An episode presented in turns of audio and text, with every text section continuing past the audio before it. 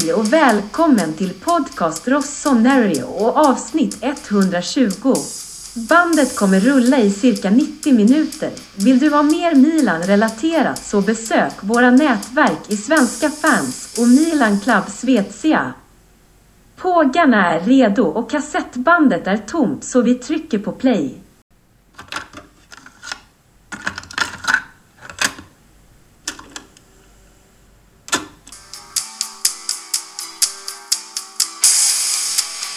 Det är viktigt inte förlorar. Ja, han blir så. Ja. Mackan, välkommen. Varmt tackar. Gurra, välkommen. Tackar. Vi eh, hoppar rätt in i eh, Lejongruppen och slutför eh, vår diskussion kring eh, transferfönstret. Svenska fans där avslutat och det får vi också göra. Vi, vi, tar, vi fick in en spelare i eh, slutet. Mr X. Mr X, en gammal Mr X-klassiker från gula slipsen. Och eh, Luka Jovic från då Fiorentina-lånet. Från Fior- lånades till Fiorentina från Real Madrid. Stora pengar från Frankfurt till Real Madrid för något år sedan. Egentligen hypade och eh, jagade hela Europa stort sett. Idag går han liksom som fri transfer till oss. De är överens om att säga upp kontraktet. Det, det som Real Madrid inte gillar på den, det är att de har en vidaresäljningsklausul på honom. Eller hade. Går den vidare till nästkommande eller är den- är den bränd Jag tror den är bränd. Om inte, det finns något, om det inte finns något avtal att vi släpper det på free transfer om den här följs med eller någonting sånt. Jag vet inte. Alltså vi har inte sett överlåtelseavtalet på något sätt. Men jag vet ju att Fiorentina hade en option på två år. Efter kontraktet går ut nästa sommar. Mm. Det ryktas ju både om hit och dit vad det är så jag vet inte. Men har detta varit en övergång som är noll kronor. Då tror jag att den har försvunnit. Mm. Men om detta är ett lån, gratis lån från Fiorentina. Då har ju de nog kvar sin option, Real Madrid. Om Nej. de förlänger kontraktet. Nej, alltså en option gäller ju men den du skriver nästa kontrakt med. Har Fiorentina och Luka Ja men det är så, om det är ett rent lån av Mm. Milan Mm. till, från Fiorentina. Fiorentina väljer att använda sitt klausul som säger att de kan förlänga två år. Mm. Då står vi nog där om vi ska köpa. Jag, som jag har uppfattat det, det jag har läst om det. Det är som sagt, alla sådana här siffror släpps ju officiellt i november. Så att, men eh, det jag har fått på den här det är att Fiorentina var missnöjda. Fiorentina bröt kontraktet med Luka Jovic. Och Milan plockade honom på free transfer. Och Milan har ett plus Fast de tre löser år. där nere. However, Fiorentina have the possibility of exercising two year renewal option. Ni, man måste läsa hela. Ja. Ja, men den är med. Ja, som sagt, vi får se i november när det Ja, officiella det, släpps. vi, vi vet ju inte exakt vad som Nej. Men, men Han det var ju en nödlösning kan vi i alla fall komma fram till. För det var ju inte vårt första val. Var det ens vårt fjärde val i frågan? Det var ju många namn som ploppade upp på transfer deadline day ska sägas. Vissa där tyckte jag var rätt långt ner i kakburken men Eh, vi behöver inte tala om namn men nu har vi... Han är i alla fall klar för Milan. Vi behöver inte göra det långrandigt än så. Jag måste ju säga faktiskt det att det här är en spelare som jag har velat ha till Milan i många år. Det är alltså en riktig striker. Sen att han inte har lyckats prestera, undrar vad det är på. Men kan vi få igång honom så har vi ju en centertank. Jämförelsen mellan honom och Vlahovic har ju varit rätt många. Med just den här kompromisslösa centertanken. Sen att Jovic kurvar, avstannat och haltat och snubblat. Han har, han har ju haft någonting någon gång som har gjort att han har fått de här omdömena. Han är ju faktiskt fortfarande bara 25. Han är Mm. 1,82 så att han är lite kortare än just Vlahovic. Men Alltså det var ingen dålig säsong rent eh, poängmässigt förra året. Nej. Jag tror de gjorde 13 mål och... Ja, nu 10 mål på 30 landskamper. Alltså jag menar så att det inte är så dåligt. han var ju nu... Han hade transfervärde på 60 när han hade som högst värde i Men då får man inte glömma att komma han ifrån Frankfurt med en radarpartner som heter... Ja, Rebic. Som vi nu har då I besiktning. ja. Tänk om vi hållit de två. De får upp samma form som i Frankfurt. Absolut. Du, du hade kunnat bänka Leao för att Rebic skulle spela. well! Man skulle kunna säga så här att om det går åt helvete så har vi ändå halverat lönekostnaden med Motori. Ja. Gör jämförelse med Origi så ja. Jag tror mycket mer på Luka Jovic. Alltså, kan han bara ta fram allt det som en gång gav honom den, ehm, som det, den statusen han hade. Kan Pioli, han har ju trollat förr liksom. Bara det att han, han fick igång Leao. Leao. Alltså vi var ju nästan rörande överens om ett tag här. Att antingen så används Leao rätt eller för ingenting händer. Då kan vi sälja honom. ja, det sa. Och helt plötsligt så börjar han användas rätt och exploderar och så vinner vi ligan. Jovic är ju en sån spelare också. Kan man få igång honom så är det någon som kommer vräka in mål. Det är lite lättare tror jag att spela mellan då Captain America och Leao. Jag tror det skapar rätt mycket mer ytor. Så att, vi, vi ska inte gå till oss för mycket. Det, det var inte vårt, vårt första val men eh, däremot så önskar vi honom ett varmt välkommen till Milan. Där är en spelare till som kom sen vi träffades senast och det är Marco Pellegrino, 21 år från eh, Argentina, Platense. 3,5 miljoner. Det är, och då är den här försvararen vänsterfotad som eh, vi önskar och behöver. Enligt hans heatmap, jag la upp en bild på vårt Twitterkonto, det som jag rattar. Och det är ju rätt mycket till vänster. Men han är ju ändå inte en eh, Theon Anders backup utan det är en mittback. Han är sett som mittback endast. Ja, det är absolut. Det är, det är en jättesmart värvning. En ung, lovande kille som inte kommer att bli, grina ihop för att han inte får spela varje match.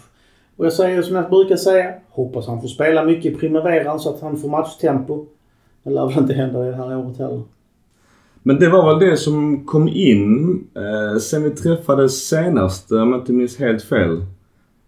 Han har varit ut en hel del grejer. Ut, ja vi kan bara kort. Eh, vår kompis Lorenzo Colombo går till Monza. Så all lycka där. Jag tror det kan bli jättebra. 21 år gammal. Det är ett rent lån Det-. Ja, precis. Maldini sa vi sist. Kadar är kvar i truppen. Till och med i, i vår Champions League-trupp. Kan vi ta senare.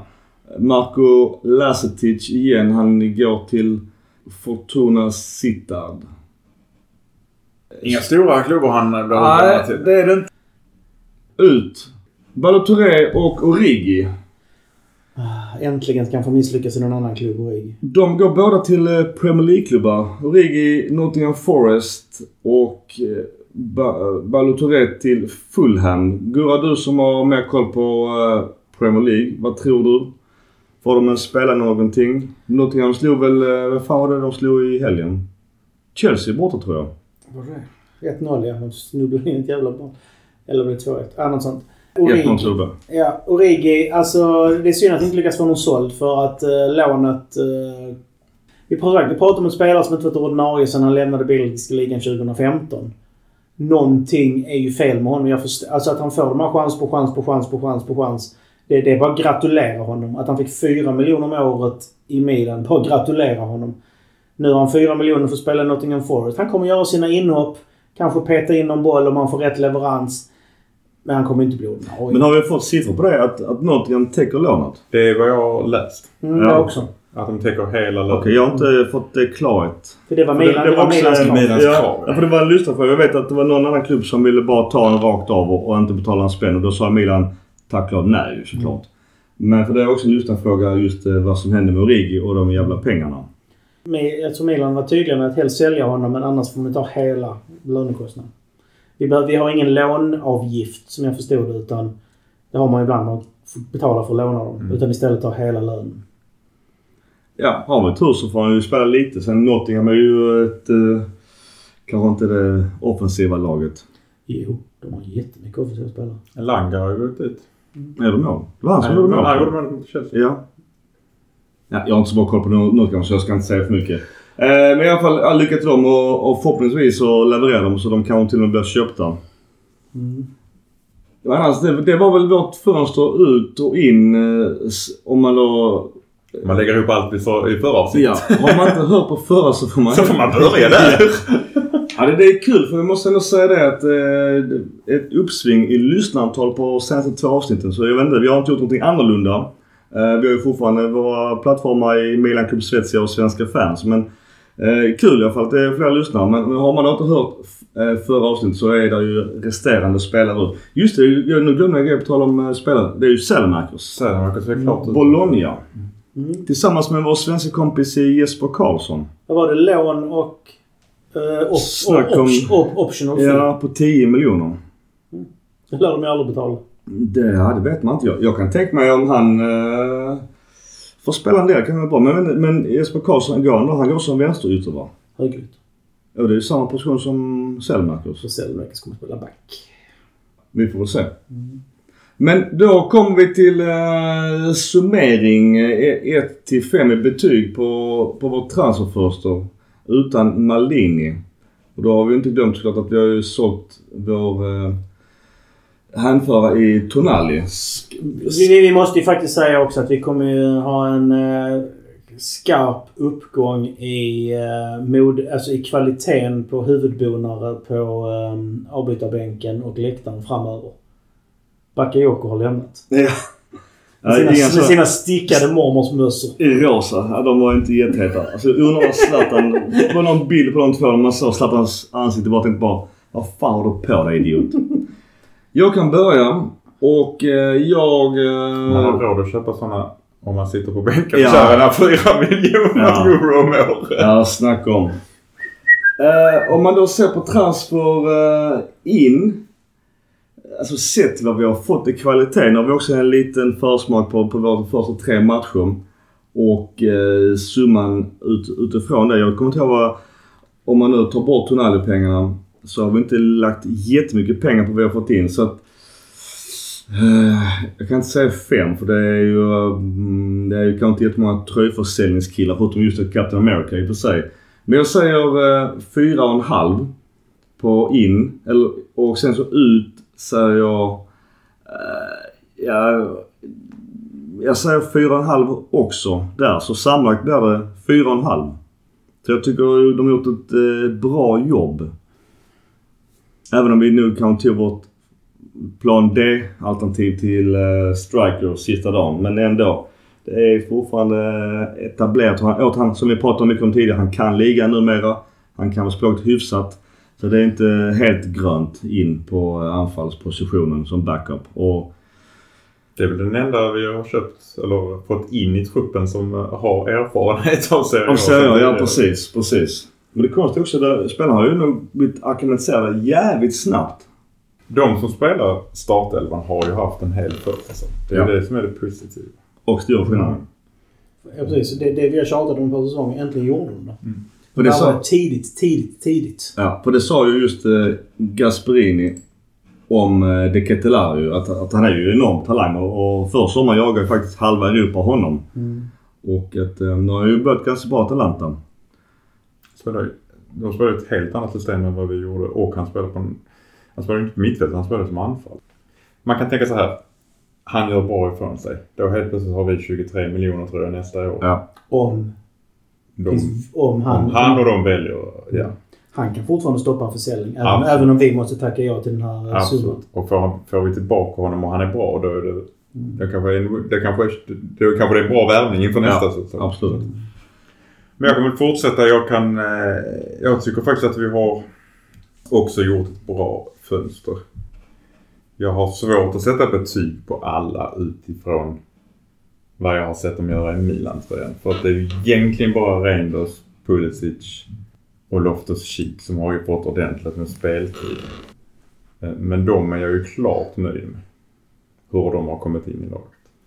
Det jag är mest nöjd med är att vi har inte ökat lönebudgeten i princip. Den är i princip likadan som i fjol och då har vi ändå, i mitt tycke har, tycker jag vi har markant höjt kvaliteten i trupp. Med samma lön. Och det måste ju bli bra då. Alltså ett bra betyg. Men jag är kanske inte riktigt lika positiv som Micke.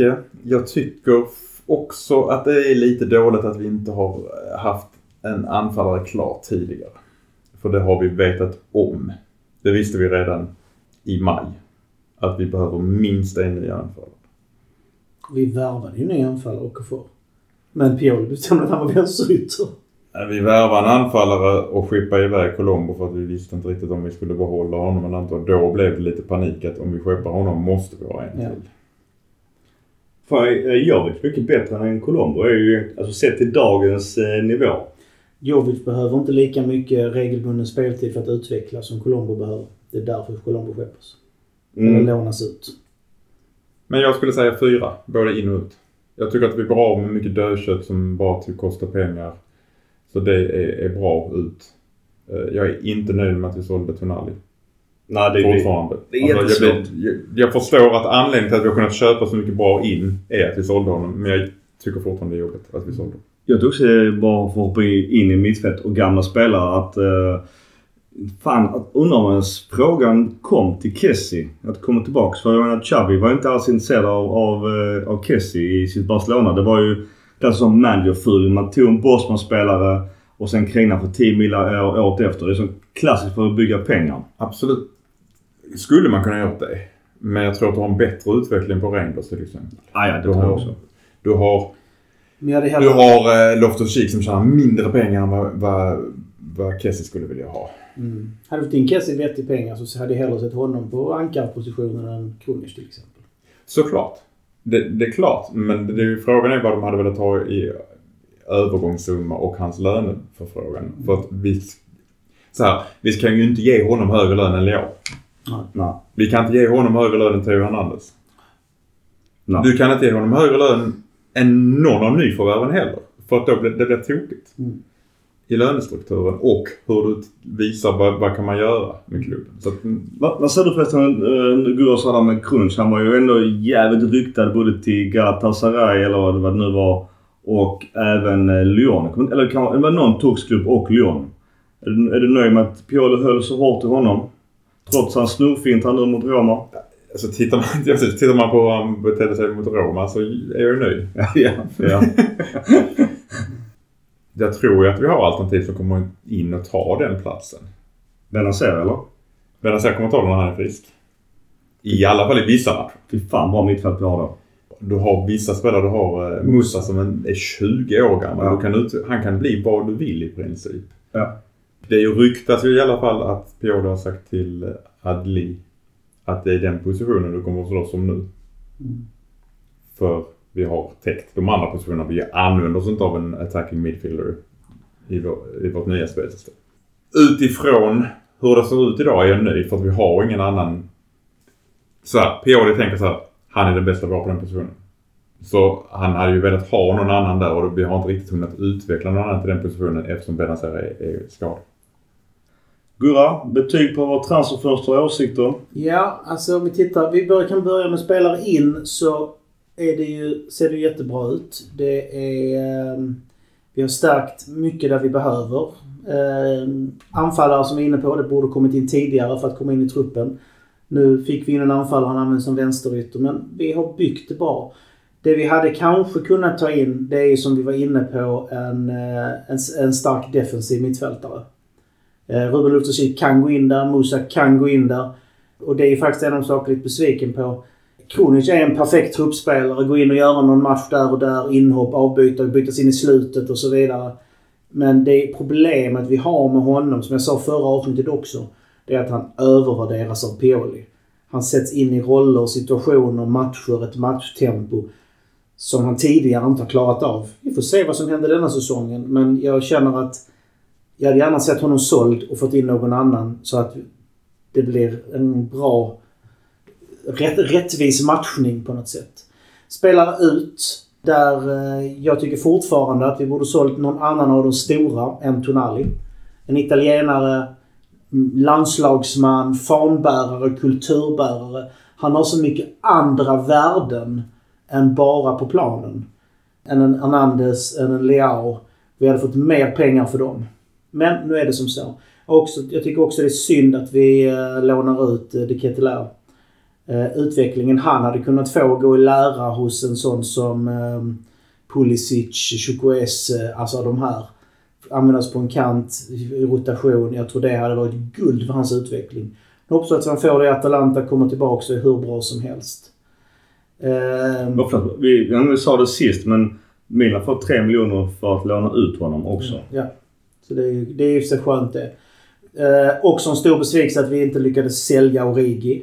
Att vi inte lyckades sälja Salamakers. Eh, att de bara är utlånade. Förlåt att jag avbryter men det är väl lite... Det är väl lite ge kritik mot Maldini att man faktiskt inte lyckas bli av med vissa spelare. Mm. Det det. Mm. Inte ens till ett hyfsat reapris. Jag tror att Milan hade sålt Origi för bara de hade täckt lönen från i fjol. Ja. Så att vi går plus minus noll på affären. 4-5 miljoner. Ja. Mm. Överlag in vill jag säga att det är en fyra. Ut en eh, trea. Två och en halv trea. Jag tycker att ut... Det som drar ner det in är som sagt att vi, inte, att vi värvade anfallare sent och inte värvade en defensivt ankare. Och ut är att jag tycker vi lät fel personer gå. Att vi inte verkligen inte lyckades där. Jag tänkte också just på utdiskussioner så måste man ändå ge Milan också cred. Även det är ju det är jobbigt att se Sandro Tonali. Även om han inte har varit lika bra sista två matcherna i Newcastle som första. Men att vi får ordentliga pengar för honom. Och du pratade lite, Macke, också en lyssnarfråga. Jag minns bara bland det en, en kompis i Milan Club chatten där. Att har vi, kan, om vi någon gång under resans gång här kan få fram uppgifter på eventuella bonusar. Det, kan, det kommer i november. Ja, om vi tar det i november. Så vi håller på den frågan. att eh, ska bli intressant att se hur det ser ut i, i bonusväg. För där, där kan det ju ticka på rätt mycket pengar. Man ska tänka på att vi får pengar in så kommer vi få bonuspengar ut också beroende på vilka spelare vi har värvat och vilka kontrakt. Så det gäller ju inte bara att stirra sig blind på vad vi kan tjäna utan vi kommer ju få betala om vi...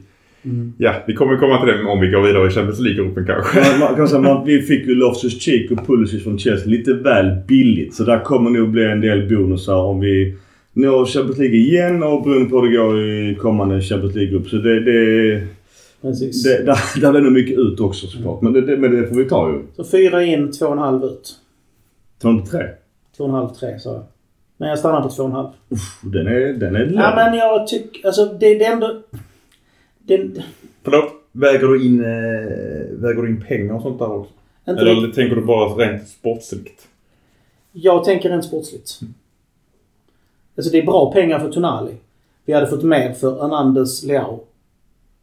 Eh, och då hade vi inte tappat en italiensk formbärare. Så det, det är lite av varje liksom. Sen å andra sidan i, i resonemang, jag håller med. Jag förstår. Jag, att tappa honom jobbigt. Men återigen, nu ska man inte dra stora växlar på tre matcher. Eh, Försäsongen är skitsamma. Men det har inte varit enormt synbart på vårt mittfält att Tonali inte är med. Tänk dig liksom en vänsterback. Vem fan ska värva som vänsterback? Jättesvårt. Och just Leao, han har en egenskap som jag vet inte någon annan har som kan ersätta honom med. Alltså det, vi hade, för de pengarna hade vi kunnat få vettiga alternativ. Absolut. Men alltså om vänsterback, det, fin, det finns spelare om vi, bara, om vi hade bara haft pengar att strössla med. Men just mittfältet är bra, men att sitta på en italiensk landslag, det ger så mycket mer. Italienska ungdomar, vad ser de? Vad vill de köpa? Att få sympatier i landet. Vem, alltså i landslaget, om min idol är Tonali, han spelar i Milan, det ger ju en miljon nya liksom, supportrar. Alltså det jag menar är att det, det blir vågor på vattnet att ha en inhemsk landslagsman. Ja, och Spalletti tog inte ut en enda Milan-spelare. Ja, förklara dig själv. För det, Nej, inga italienare. Vem ska inte ut Calabria? Ja, det, det har han inte gjort innan. Han har till och med tagit eh, Florenzi före som varit bänkspelare. Så att, eh, nej det... Och det är negativt för Milan i ett 10-20 års eh, alltså perspektiv. Alltså rent sportsligt så är det ju enklare. Det var vi inne på förra avsnittet. Det är, eller för, förra till och med. Det är ju enklare att ersätta Tonali. Sportsligt. Ja. Mm. Än Theo Hernandez. Mm. Men det är som jag säger, alla mjuka värden du är inne på Gurra. Oersättligt. Det är, det är som Och jag tror att... Danny De Rossi som att jag, jag ser Tonali i en Danny De Rossi sett till vad han är. Alltså Totti är också, det är en annan typ. Men åt det hållet. Ja, nej, men vi var inne på det förra avsnittet också. Jag undrar, tror att man hellre hade sålt Benazer. Du hade inte fått lika mycket pengar troligtvis. Men jag tror att de hellre hade sålt honom. Men om vi tittar på de tre stora. Vem hade vi helst sålt? Om vi... Tonali, Leao, Hernandez. Ja, ja. Sportsligt så är Ja. jag fortfarande inne på att Tonali är enklast att ersätta. Jag håller med Mackan. Det, och det är Ja. hemskt att säga det. Sen Ja. ekonomiskt så hade vi tjänat mest på att sälja Leo. Ja. Men den tror jag nästan är omöjlig att ersätta. Men jag tror kombination... Alltså ska jag, skulle jag ha valt någon så hade jag... Ordning, Hernandez, Leao, Tonali. För vi, en italiensk fanbärare är värt så mycket mer. Alltså det är, mil, det är mångmiljonbelopp in till Milan i en 10-20 års Jo, men sen är det som du också är inne på ofta att vi har en jänkägare. Han... Jag tror inte han bryr sig jättemycket om de här mjuka värdena. Nej. Uh, Och han tänker istället så vad fan vi har Captain America. Amerikanska marknaden är mycket större. Är, det- du sa det Mackan också med ekonomin. Att den amerikanska marknaden, Captain America, kommer generera mycket mera Ja. än Tonali i Italien. Ja, jag, jag ställer inte Tonali mot Pulisic.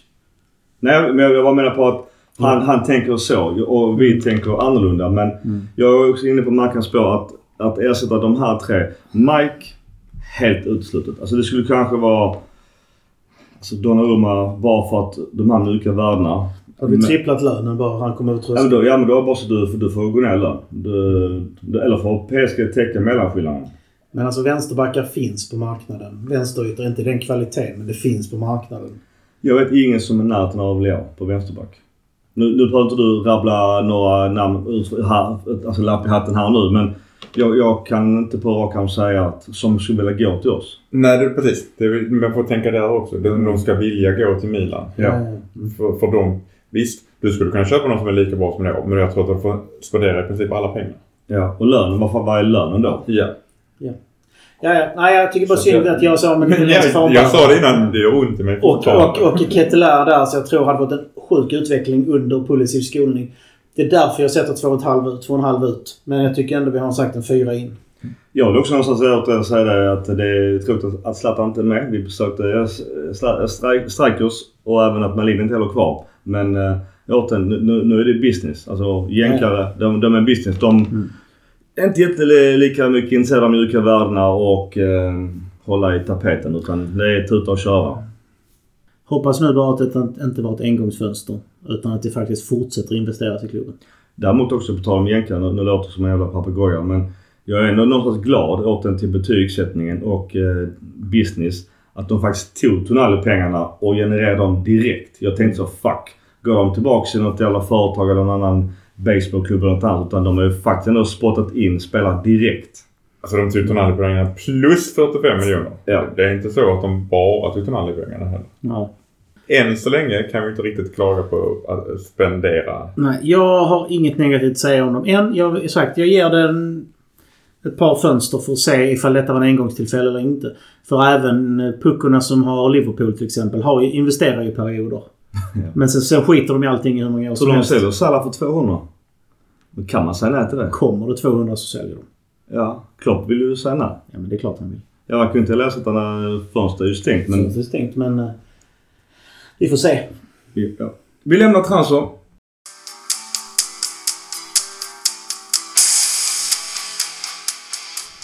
Och så är vi inne i eh, Bologna. Den hann ju fan knappt börja förrän Bologna-premiären då borta gör ett dundrande skott från 25 meter som drar i, går i ribban.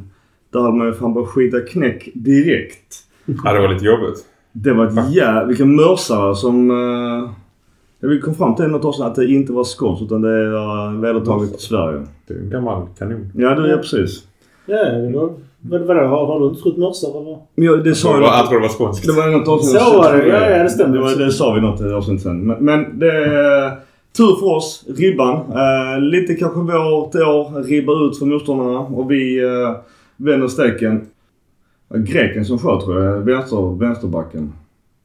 Det är ett jävla tungt skott han får på där. Mm. Eh, vi... Eh, det är Reinders som gör hockeyassist till Pulisic och sen så Giroud i mål direkt. Då har det bara gått till ungefär 12 minuter. Det är Pulisic som gör hockeyassist till Reinders som Ja, gör assist till. Ja. Så, så är det. För det är Reinders som får assen. Just det, så är det. My bad. Alltså att få in den där när Giro är i den ytan, det, det är ju mål liksom. Fantastiskt. Och just eh, Reinders så tror jag han sprang väl vad var han, 12,5 kilometer denna matchen. 12,8 kilometer, 100% passningssäkerhet. Ja, ja, det var imponerande. Jag blev förvånad att han slog en passning fel mot Roma som vi kan prata om senare men... Äh, Åten Pulisic är väl äh, den stora mannen i äh, den här matchen ändå. Hans... Vårt 2-0 efter 20 minuter. Matchen känns ju ganska död där. Men vi var inte så bra i andra halvlek. Som i Spelar ju första. av det. Ja, gjorde vi det eller? Blev... Ja, det tycker jag faktiskt. Ja. Mm. Jag tycker vi spelar av det. Eh, Vi, vi har pratat om att i denna matchen tyckte vi att det lämnade stora ytor på mittfältet. Mm. Ett bättre lag hade straffat oss i den matchen. Och det är ju Kronic yta som var vidöppen. Det var den. Mm. Ja, och här var det nog... Spelsystemet var inte helt satt. Ja. Om man tittar med föl- följande matcher så ser det annorlunda ut. Mittfältet är inte lika öppet. Mm. Du har en spelare som går in på mittfältet när Kronic backar ner. Mm. på ett annat sätt. Och till 99% är det Theo Hernandez för att han verkar ha en fri roll på hela jävla Han planen. är, Ja. han är troligtvis en inverterad eh, ytterback. Ja, oftast är det han Och som tar den. och- Oftast är det han som tar den rollen. Stänga ytorna. Mm. Calabria också, man ser uppspel. Det är lite samma där. Att de tydligt vill ju att det ska bli överbelastning på kanterna så att eh, antingen beroende på var bollen är, men att antingen Calabria eller Teo spelar väldigt centralt. Och, och där är ju Calabria ganska obekväm än så länge i den rollen. Och man ser även just mot Bologna. eh, Deras chanser som är bra i eh, Bologna, det är ju faktiskt på Calabrias högerbacksposition. Men det är en annan situation eh, långt in i matchen när Leao eh, har ju lite lekstuga och cyklar bort den här försvarare och sen drar den i stolpen. Men Via en hand. via en hand ja. Den är jävligt svår att se. Inte ens var plockade upp den. Jag är tveeggad på den. För det ser inte ut som han gör sig större. Eller rör sig mot bollen, men den tar där.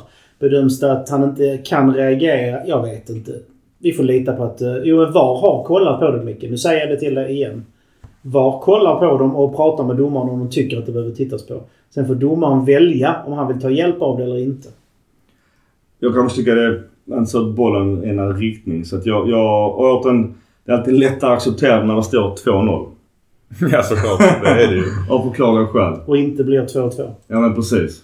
Vi, vi vill att inte prata expected goals. Det tycker Du, du väljer. Ja, vi ville prata om det eller? Så, eh, Ja, jag tycker det visar att eh, sett till chanserna och hur det brukar vara så skulle vi gjort eh, ett halvt mål och de 0,02. Och det innebär ju att vi är väldigt effektiva och gör väldigt bra mål på våra chanser. oftast är vi väldigt ineffektiva så det är bra. Men annars mm. om man annan, statistik annan av big chances så har vi två och de har noll.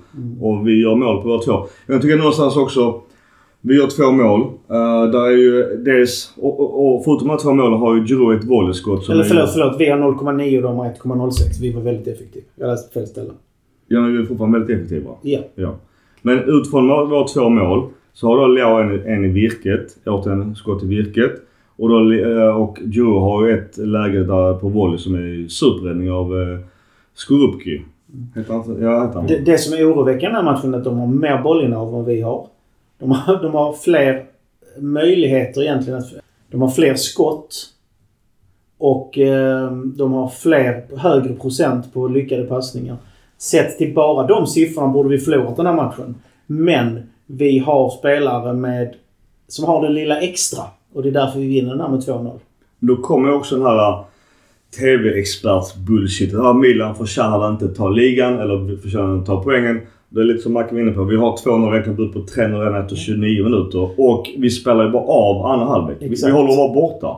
Och det var ju nästa grej. Sån här statistik säger inte allt. Tittar man bara på statistiken så, så känns det som att Bologna har varit bättre. Ja, fast jag tror om du hade tittat på bollinnehavet efter första halvtimmen. Mm. Så tror jag det hade stått 60 till Milan. Ja. Sen spelar vi av den. Varför ska vi hålla i bollen? Nej. Titta! Noll chanser. Det det här säger är att vi var Ja. jävligt effektiva och, och löste matchen på ett bra sätt. Precis. Så att man kan tolka statistik Mm. på två olika sätt ju. Jag tycker att det som jag är mest imponerad av i denna matchen är explosiviteten i anfallen. Alltså att det går så sjukt snabbt när, de ställer, när vi ställer om. Pulisic är ett jävla kraftpaket. Och det här tycker jag också är synd. Vi värvar in en av de mest, en av de hög, högst rankade högeryttrarna i eh, La Liga. Och, han, och så hittar Pulisic den här formen. Hade vi spelat gamla systemet så hade Pulisic spelat AMC och Chukwueze utanför. Men Pulisic har en försäsong. Chukwueze har inte en försäsong. Exakt. Och det är det som är Och därför är det jäkligt bra att han tar in honom i varenda match. Ja. Ja. Jag har inte så Sen stort jag fortfarande, jag går tillbaka till vad jag sa förra säsongen. Hur fan, förlåt. Men hur ska du komma in i ett spelsystem när du bara kommer in när vi leder matcherna? Ja. Mm. Där du tar bort de bästa spelarna. Du måste ju faktiskt göra det en åt gången tycker jag. Men nu, nu, nu, nu, kommer snart facit lite grann. För om man spelar tre matcher. Jag kan köpa att man kör samma elva, man sätter det. Man kör, nu kommer derbyt, då får, för man över det till derbyt. Men matcherna efter det, det är då den här hälsosamma rotationen måste börja.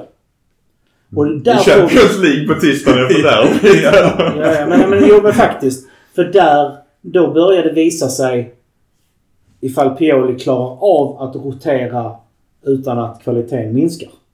Och där får vi se. Ja, men det, jag sa Chukwueze, är det så han heter? Hur det uttalas? Chukwueze.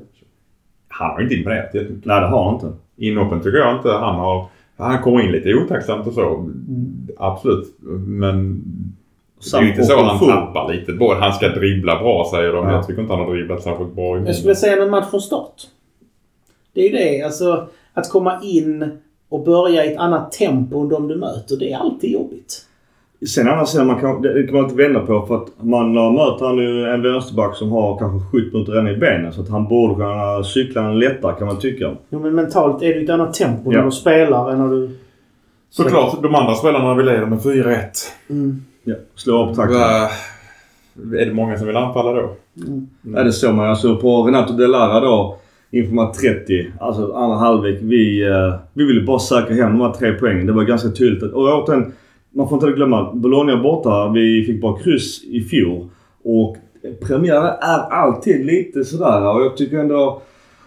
Ja, Pareto som domare, han gör ju ingenting fel. Eh, och det ska också sägas, men det som du är inne på, Okafor, Chukwese, Pobega och Kalulu kommer alla in och... Eh, Äntligen, äntligen så får man liksom inte dåliga vibbar av våra avbytare. ja men faktiskt, det är kvalitet på de Jo, vi byter Jo in. men så samtidigt, vi satt också, jag vet inte vad för eller förrförra, att menar på när vi väl, väl byter in spelare så kommer vi behålla nivå, en viss nivå. Och de som kom in i alla fall återigen premiär, fine. Men de fyra gör ju faktiskt inget som helst avtryck till det positiva. I, och, och visst, han, till deras försvar, vi ska spela av matchen och bara säkra tre poäng. Det Det enda jag bryr mig om när man leder och man byter in det är att de inte gör något av, negativt avtryck. Eh, Som stackars Kalulu mot Roma liksom. Ja. ja, vi kommer till Roma sen. Jag tyckte Pobega var bra, dock. Det var en negativ grej även om det inte var hans fel. Han gör precis vad han ska. Ja, men det, det blir något negativt av det. Och det är tråkigt. Ja, sen är det en annan situation. eh, Just Bologna, om vi ska se andra sidan myntet. Och Bologna ville ha en straff. Eh, Tomori går in ganska hårt. Med åsikter på när han eh, tacklar Orselini som kom in. Han var ju väntad skadad för, och osäker på match. Vill de ha det till straff alltså? De vill ha lite straff. eh, Det ja. Vad blev det? Frispark va? Det blir ingenting. Nej. Och det här, det här är ju definitivt kollat uppe i varummet. Har de bedömt att det var någonting när de tittar, de här domarna tittar på sina 15 kameravinklar så hade de pratat med huvuddomaren. Och sen så kan huvuddomaren välja att lyssna på det eller inte. Jag tycker det är... Jag har faktiskt inte blivit jättearg med detta. När man såg det i, i, i rörliga bilder. Mm. Och jag tycker det är dåligt försvarsspel. Vad ska, vad han in i ryggen överhuvudtaget göra på honom? Ja. Han har haft lite eh, problem med tajmingen. Ja. Vi hoppas att det bara är att han behöver komma in i det. För att han har ju växt efter de tidigare säsongerna.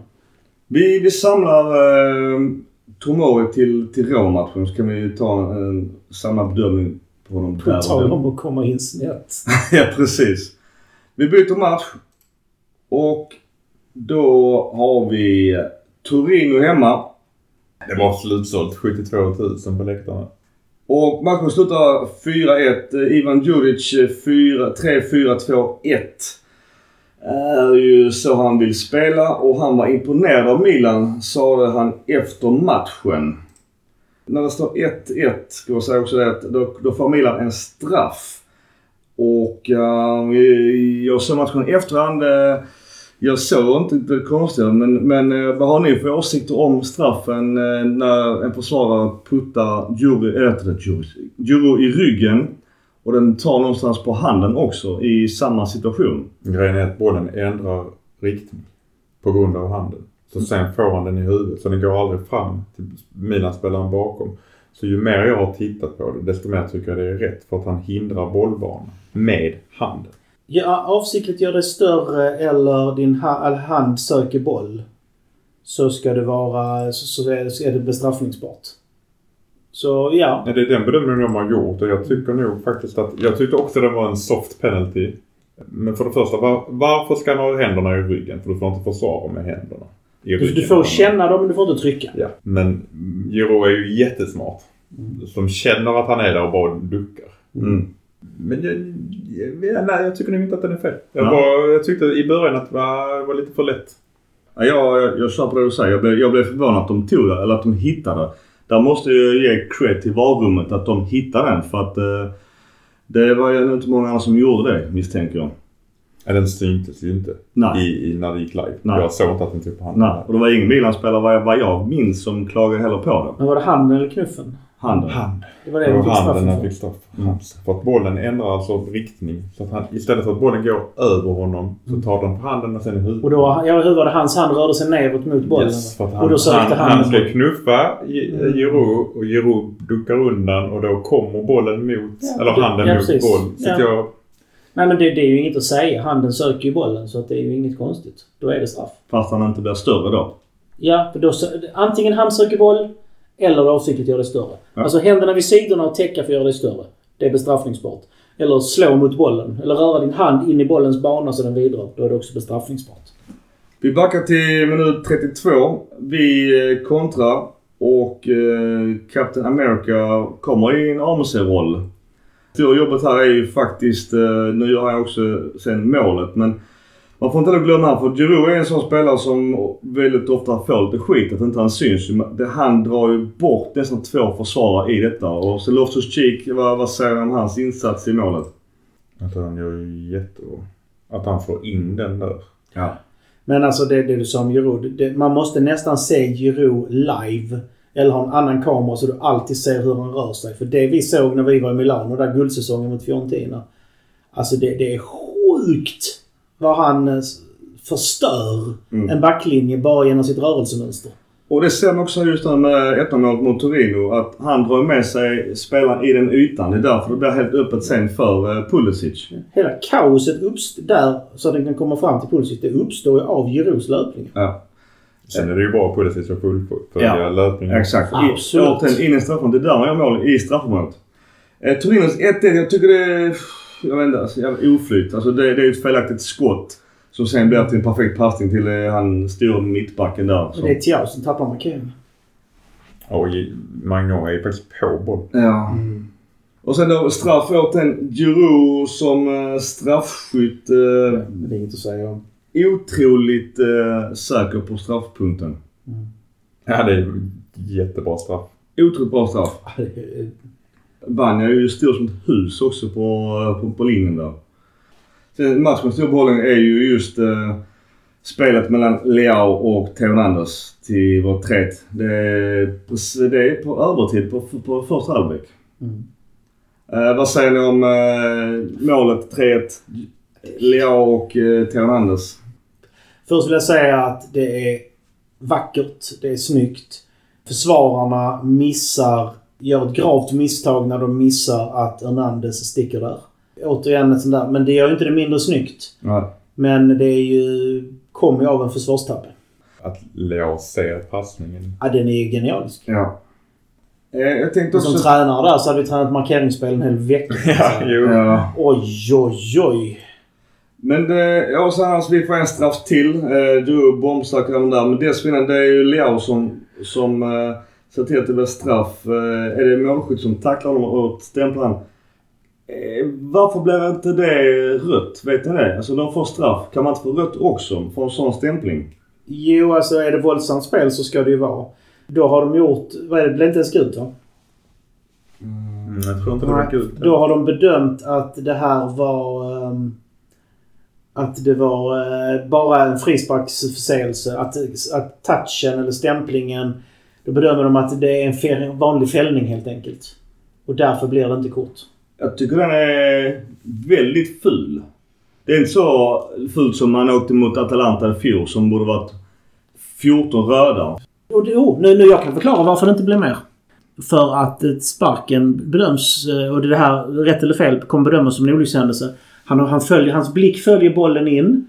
Han springer vanligt, råkar trampa på honom. De bedömer det som att det inte är en avsiktlig stämpling utan en oavsiktlig.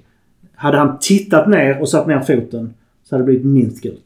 Jag kan tycka att den, eh, det skulle kommuniceras lite hur man eh, resonerade kring VAR. Jag kan tycka att eh, Jag på det resonemanget. Jag har också sett de rörliga bilderna så jag kan förstå. Jag- Eller jag, jag, jag köper det. Jag kör på det. Men hade man bara sagt det så hade nog alla haft förståelse för det och köpt det. Eh, jämför med när man hoppar upp i en nickduell.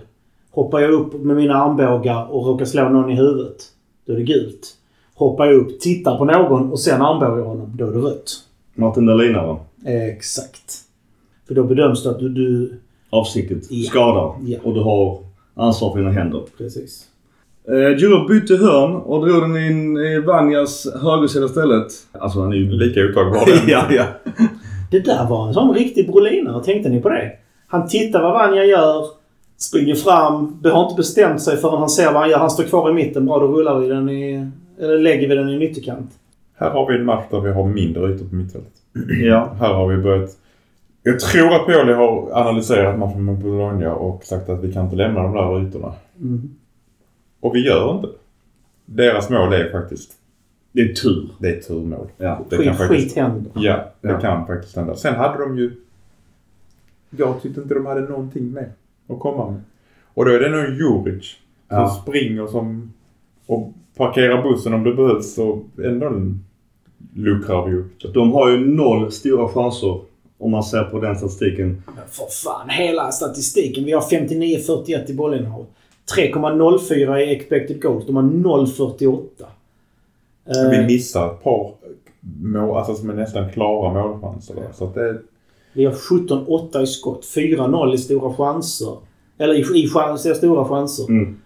Eh, vi har mål på alla. 87% passnings... eh, 87 passningsprocent. De 81. Vi gör alltså två, nästan... Vi har 160 passningar fler än vad de gör. Jag blev lite orolig när eh, Leo valde att inte lägga straffen. För de var ju framme och frågade om han ville lägga den. Mm. Men han valde att bli utbytt i samband med detta. Så först var jag tänkte, vad fan är det här? Det, är för att få igång hans målskytte. Ja, såklart det är det. Eh, Men jag var orolig att han då var skadad på riktigt. Ja. Att det var det som gjorde att han inte... Sen så tror jag också att man inte vill lägga några stora pengar på uh, en anfallare. Giro har kommit igång så sjukt bra. ja. Fyra mål på första tre matcherna. Fast det, det är ju tre straff Ja, jag det får vi inte glömma. Jag vet. Jag vet. Men han har ju varit bra i spelet också. Man får Ja, inte glömma nej, det. det är absolut... nej, och hans absolut. volley mot Bologna kunde mycket ha blivit ett sånt jävla van Basten-mål.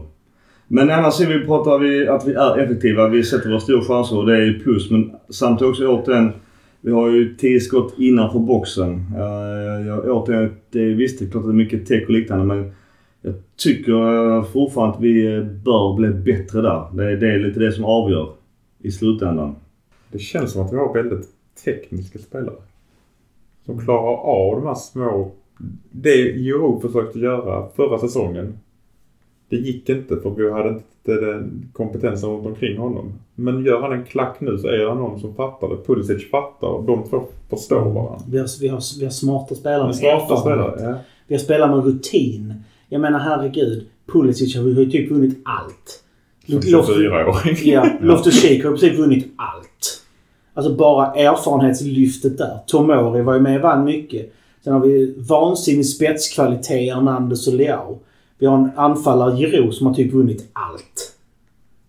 Ja, så att det, nej, det är klart. Landslagsmålvakt. Alltså vi har ju så mycket rutin. Ja, vi ska säga vi har ju faktiskt exakt samma startelva i, i båda matcherna. Eh, och det, den backlinjen som han satt är idag Tiao. Han har ju absolut fått den startpositionen. Att det är han och Tomori som är de gjutna. Den, den är ju väldigt klar sett de här första tre matcherna. Vi byter in eh, Musa, Okafor, Chukwueze och Florenzi.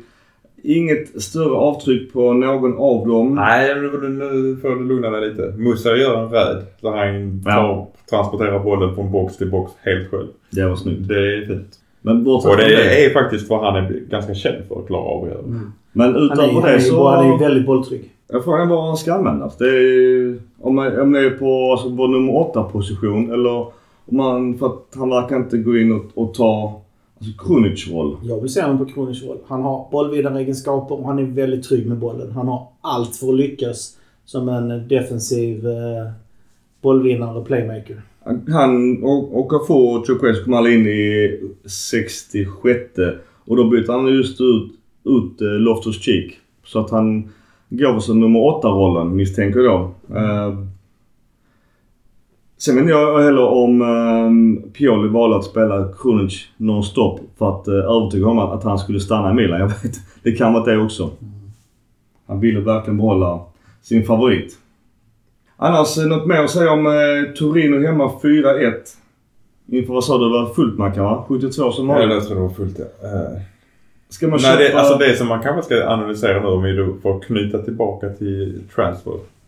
Att vem byter in istället för Theo Hernandez? Pellegrini. Vad heter, vad heter han? Uh, vänsterbacken. Ja, den, ja, ja absolut. Eh, Nu försvann namnet. Men vad, vad vi byter in är ju Florens. Ja. Är lite orolig för den positionen. Vad händer en långtidsskada på Theo Hernandez? Ja, det får inte hända. Ja, vi har ju ingen bra ersättare. Nej. Bartesaghi. Ja, så heter han ja. David. Ja, men han, han har ju varit bra i träningsmatcherna. Uh, vad nu det må säga. Men jag sa också så hellre han att de, att de köper någon jävla dyr vänsterbackslösning. Ja, jo absolut. Eh, Men det, det jag menar är att det är ju... Det är tufft ja. Det är inte... Det är svårt att fylla de skorna helt enkelt. Mycket. Kardinal var ju på läktaren hemmamatchen.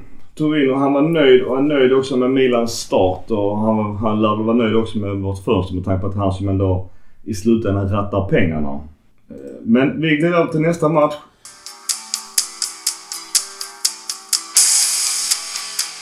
Och då är vi på Stadio Olimpico inför eh, 62 000. Rapuano, domaren då, ger Milan eh, straff ganska tidigt i matchen. Milan skulle inte göra några ljud på första kvarten. Nej. Det sket sig.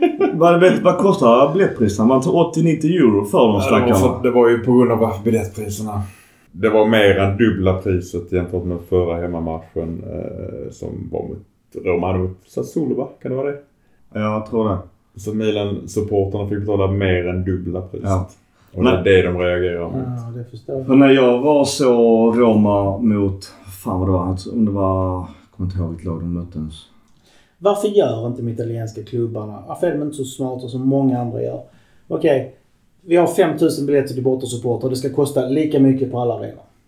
Det är ju det de efterlyser. Ja. Det är Kodva Sodo efterlyser. Att det ska vara som i, i de andra europeiska ligorna. Att det, Mm. Det ska vara förbestämt. Malmö har, Malmö har det ju. Att eh, just för det var också liv i luckan att de hade dessutom att man sittplats Salernitana, förlåt. Det var Ja. det de hade som...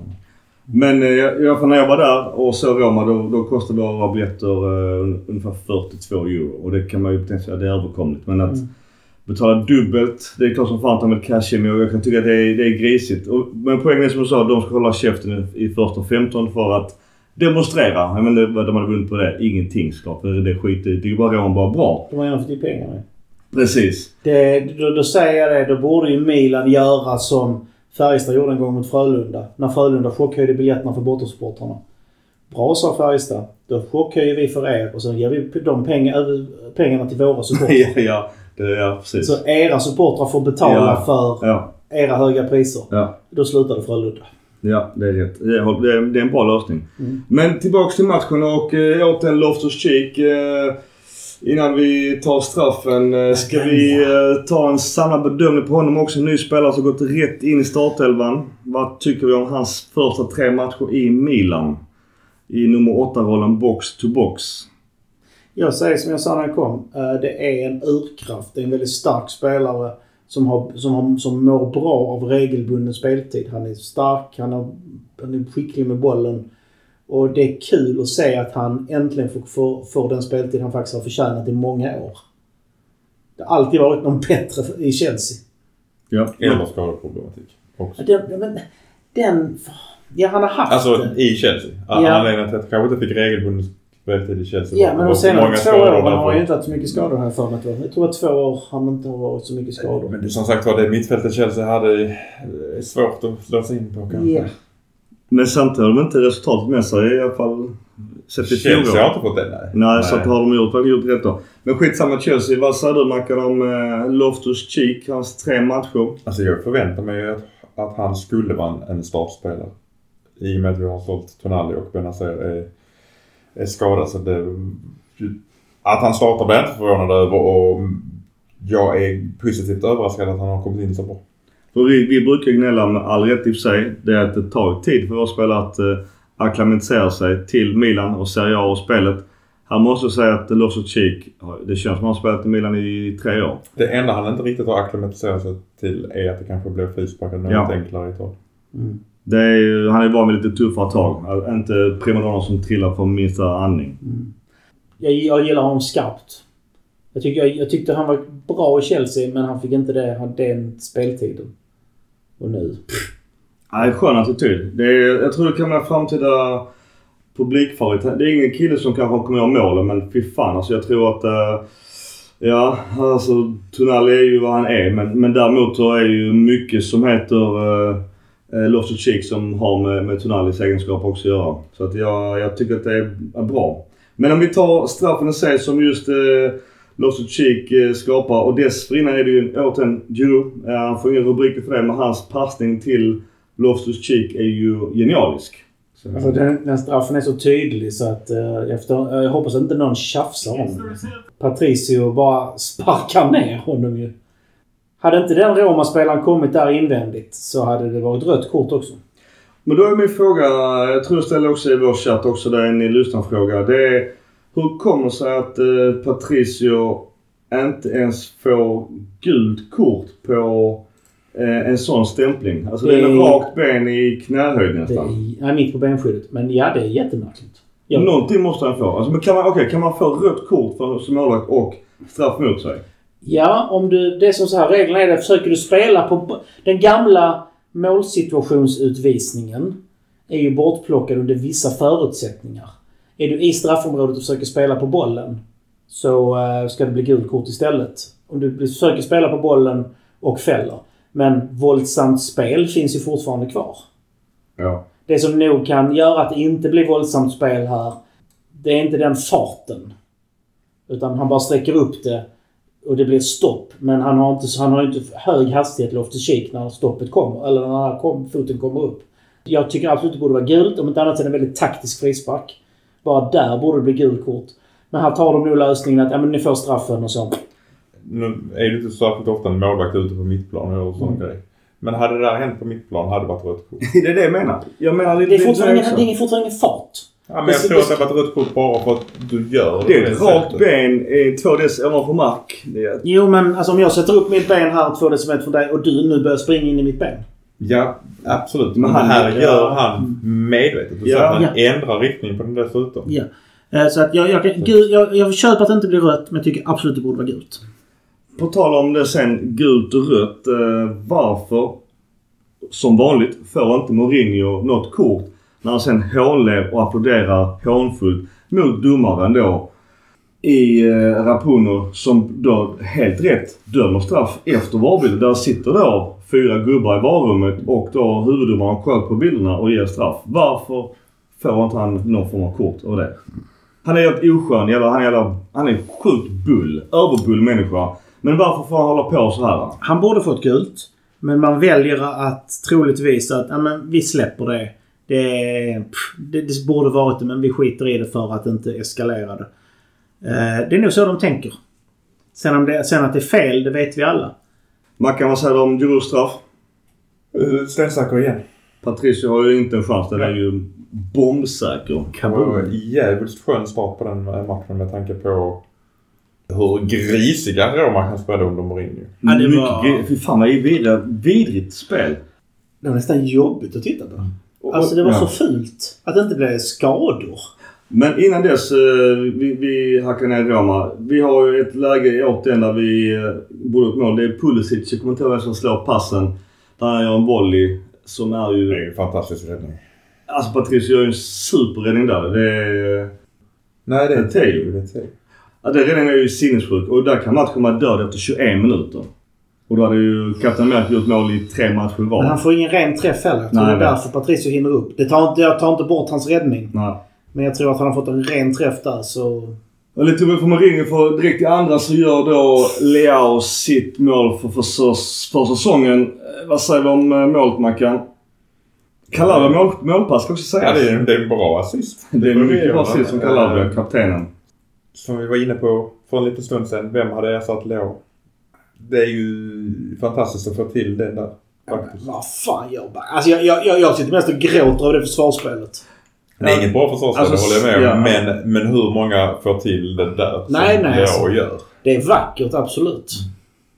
Det är ju Selik som har stackars eh, uppgiften att ta hand om Leao. Och jag vet inte varför han inte fick några gula kort. Ett tag höll han på att dra shortsen på Leao. Det, Och ingenting. Den reagerar jag på. Det Han fick inte frispark. Han fick inte frispark. Men att... Ja, och, och, ta, för, ja, precis, och ta försvarsspel. Han är helt på fel, han är på fel sida. Han, han är passiv. Jag hoppas Leao gick och tackade honom sen typ. Enormt dåligt. Nu var ju till och med Kastrup skitdålig mot matchen innan om jag inte minns helt fel. Så att det är ju problem på Romas högersida. Men vi var inne lite på Romas grisspel och det såg vi från början. Där allt det handlar om att man kastar inkasten på 10 meter fel position. Man flyttar bollen på frisparkar. Man maskar hemmaplan.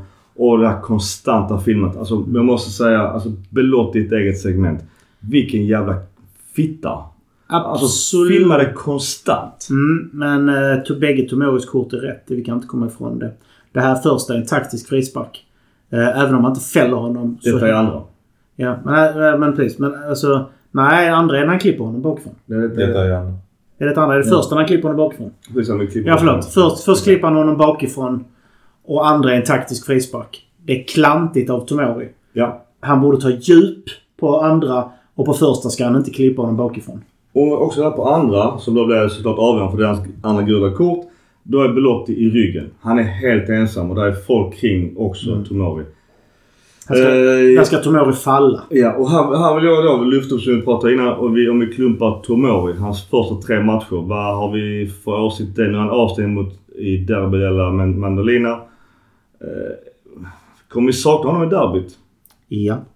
Alltså Tomori är sig för en kör och, mot... Uh, nej, Tror inte Kalulu gå in då?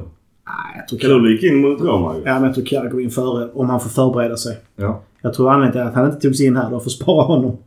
Tomori är en klippa. Tyvärr har han börjat få höga toppar och djupa dalar eh, istället för den här jämna höga nivån.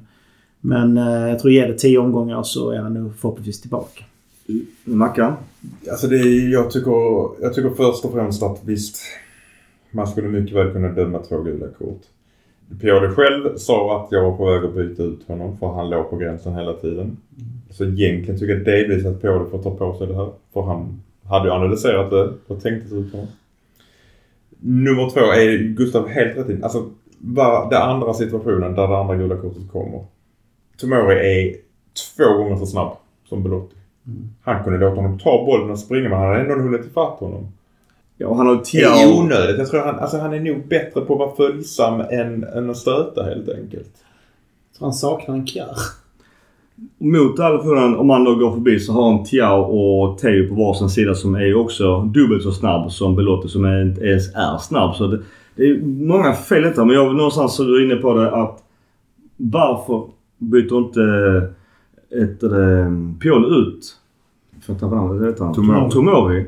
För att vi alla såg det. Alltså Belottis enda uppgift det var ju att ligga och skrava på, på Tomori. För han skulle ha sitt andra gula kort. Gula kort. Det var helt skrivet i stjärnorna. Och det blev också, jag förstår domaren någonstans. Det står 0-2 eh, efter 60 minuter som jag skrev på Svenska fans. Rom hade inte haft ett skott på mål innan detta hände. Alltså inte en skott på mål hade Roma. Vi ägde matchen totalt och då får man ju sån dålig vibbar. Sen när vi ledde med 2 hemma förra säsongen när vi klappade igenom. Men det här är kritiken han haft mot Pioli förr. Han är reaktiv. Han är inte proaktiv. Han har alltså han kanske analyserat det. Men han är för passiv innan han faktiskt tar besluten. Jo men om vi trötta gubbar sitter i soffan och ser det mest uppenbara. Var, om man inte Piolo ser det. Assistenten. De har någon gubbe på läktaren. Det var så jävla uppenbart att Belotti hade en uppgift och det var att sätta honom i skiten. Så här. Man kan skylla på Pioli. Men det är trots allt Tomori. Ja. Som ja, ja. också borde vara med på detta. Helt med det. Det här- Det här tar inte bort någonting från Tomori. För ett, den första klippningen bakifrån, det ska han inte göra. Och andra, ska han inte ens gå in där. Han ska inte sätta sig i situationen och stöta mot en spelare som kommer i fart. Han ska falla, ta med, säkra och eh, press understöd med sina andra spelare. Att ens... Och sen så när han är förbispelad, sticka ut benet. Visst, Belotti går ner som han var skjuten. Han filmar jättemycket. Jo, jo. Men det är frispark. Även om Belotti kanske skulle ha gult i den här situationen. För att Jag, han ty, jag förstärker. tycker det. Han ska ha gult också. Men Ja. däremot också just med då Tomori att om man då tar med också hans foul på Orselin som mycket väl skulle kunna bli straff. Och det är åter, nu ska jag inte säga att han och Loftus-Cheek är visst gamla polare. Men det är lite väl aggressivt tyvärr i en liga där de här jävla fjollarna inte hanterar det. Det är primadonnor som springer där med rakade ben och trillar och de trillar som håller på att dö. Och det är det som är tradigt att de kommer fortsätta göra det för domarna. Visst, du, du ska få din frispark, du kan få din straff. Men att du aldrig får ett gult kort också för att du gör så enormt mycket förstärkning. Det retar mig så in i helvete. Och nu det blev det ju det blev en annan matchbild för nu fick ju Roma... Ja men de fick ju lite kommando efter, efter timmen. Jag tror vi hade 72% i bollinnehav innan Ja. det röda kortet. Det var, vi var helt överlägsna. Alltså, De hade ingenting. Ingenting. Thomas såklart klagar enormt mycket på domslutet men han vet ju att, att det han gjort bort sig.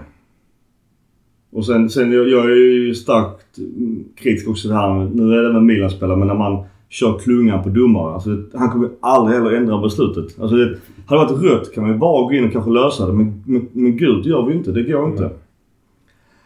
Eh, Skyttet kommer då Lukaku in. Han var ju enormt mycket folk som blev hans presentation. Det är ju en jobbig spelare att möta. Han gör ju nästan mål på, på första skottet han gör. Högerskott. Han är ju vänsterfotad. Mål var ju lite Ja. för mig. Ja, Mike hade tagit den Mike hade ju ja. stenkoll ja, på den. Ja. Men, men jag tror att han kan göra mycket nytta i Roma. Han passar nog deras spel Ja. bra. Och deras mål då i 92 det är ju bara flyt. Jag vet inte vem, vem det tar på. Det är ju Kalulu. Det är- vad det. Ja okej ja. För det är otroligt. Jag vet inte vad, alltså, vad man ska göra. Jag vet inte vad Mike, om, om Mike kan vill. Nej, men vill inte Mike heller ha öppet läge? För visst man kan ta skott och täcka. Men då kan också bollen ta en reflection som gör nu och gå egentligen var som helst. 90% av de teckningarna går ju, alltså stoppas i bollen. Statistiskt sett så är det bättre att du... Än att de får skjuta fritt och kanske kunna pricka in den. Alltså det är ju... Jag, jag köper att Kalulu gör det. Tyvärr blev det något negativt av det. Åter till Pioli. Han, eh, han hyschade i alla fall Mourinho. Det tyckte jag var lite kul. För Mourinho, han nämnde ju hela matchen. Hela matchen. Och får inte ett kort. Jag, jag fattar inte det. Vi- Byte igen. Då kommer då Okafor, Chukwese, Pobega och Kalulu in. Ungefär samma gubbar som kom in. Eh, Tufft att komma in också. All- Alla kommer in när de eh, har fått eh, det röda. Vi har fått det röda. Jo, det är ju smart att byta ut Loftus Cheek som har ett gult. Ja. Där var, tänkte han ju till. Där tänkte han till. Han vill tappa i derbyt. Och det, nej, det är ju otacksam boll, men jag tycker framförallt att Pobega gjorde bra ifrån sig. Tycker jag också. Tycker han gjort även bra när han kom in, eh, tror jag, mot Bologna. Så att... Och Okafor. Ja. Han, Han var pigg. Han var pigg. Eh, sen är det som sagt var, det är jäkligt svårt att komma in i den situationen där du på något sätt som offensiv spelare ska bevisa vad du går för. Men du ska helst inte anfalla. Så det är inte det, är inte det enklaste att komma in i. Men jag tyckte att Chao hade rätt så bra koll på Lukaku. Tycker han eh, stod upp fysiskt mot, Mm. honom. De är nästan lika stora. Så att... Ja, sen är ju Lukaku Lukaku har väl en 20 kilo muskler på Ja. honom. Det, jag sa nästan. men ja. Ska jag säga också att AOR som ni också ryktades som spelar Roma, han gick ut skadad. Han har varit ganska okej men... Han Alltså, var deras bästa spelare fram till han blev utbytt. Ja men jag, fy fan jag inte är imponerad av Roma. Det är ett lag, nu har de ju tagit bara en poäng på, på tre matcher. Men jag kan säga redan efter tre månader att de inte når topp fyra. Jag, jag säger det redan nu. Jag kan, jag kan inte se det. Alltså det, Det är om Abrams kommer tillbaka och han och Lukaku börjar vräka in mål. Ja, Du ska inte underskatta Tammy Abraham. är jätteduktig. Den stora shiten i matchen det är, det är Belotti. Fy fan vad jag tappar all form av tycke för honom. Han sprang runt och filmade hela tiden. Både och. Jag tror det är klara stallorder. Ja det tror jag också såklart. Så Mourinho har sagt till honom. Så att eh, det ska faktiskt ha plus att han faktiskt följer de direktiv han får. Den stora behållningen är ju faktiskt att Leo har kommit igång ordentligt. Ja. Han var verkligen pigg i denna matchen tyckte jag. Mm. Det är så skönt att vi har två sidor att anfalla från istället för bara en. Ja. Det är ju där, delvis därför han får sina lägen i denna matchen också. För de vet att de måste täcka upp på andra sidan. Mm. Att, att det skulle ta Milan var det fyra år att värva en högerytter. Det, det fattar jag liksom. Att förlita sig på Messias och Sellemakers år efter år. Konstigt. Men på tal om Leao, man kan eh, bilder efter match. Vad säger de från Leao? Det som jag säger till min son varje gång jag gnäller på en fotbollsmatch. Att du kommer ha ont som fotbollsspelare hela ditt liv.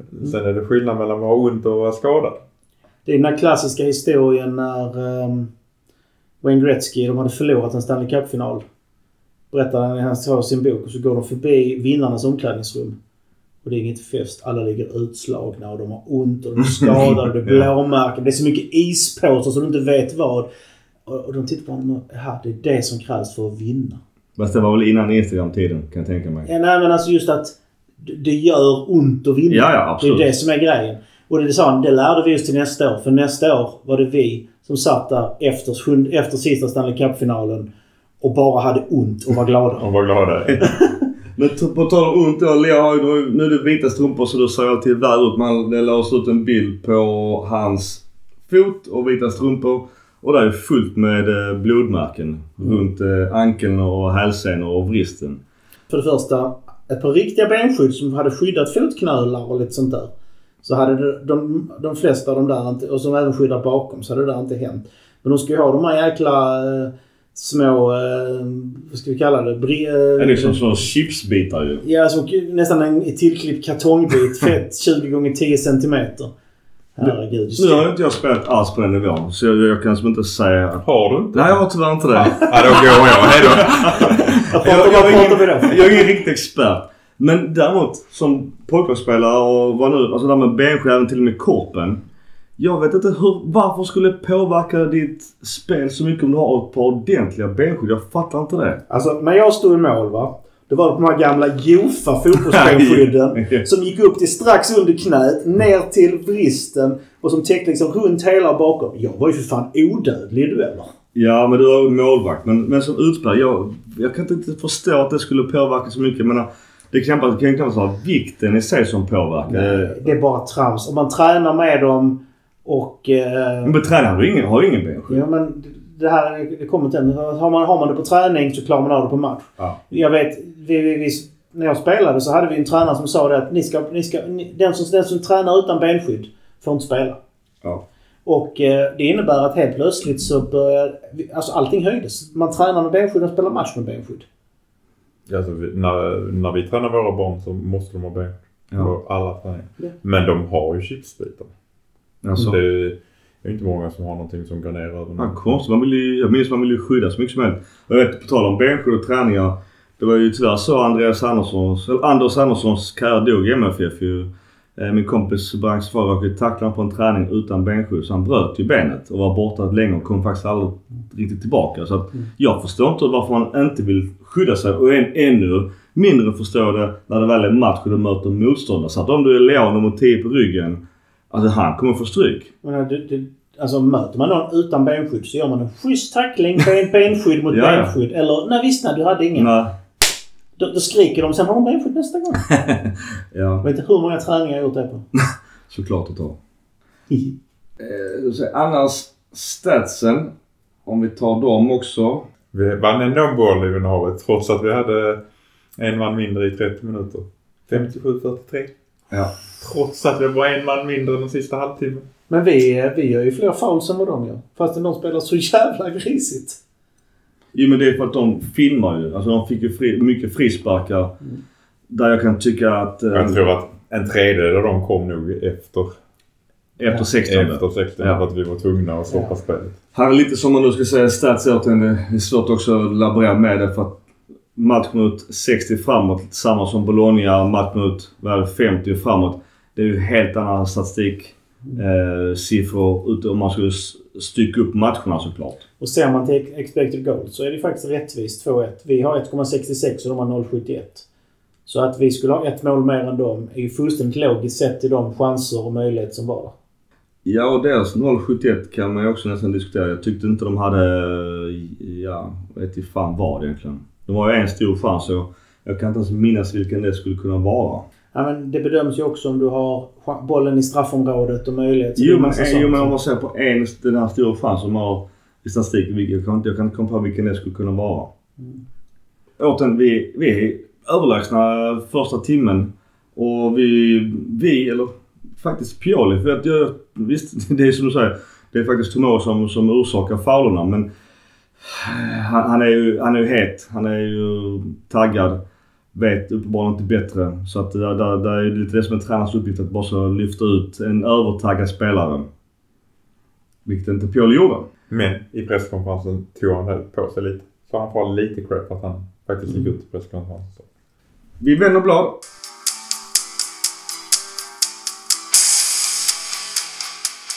Då är vi inne i Champions League. Vi tar också det lite kort. Eh, Vi är i dödens grupp.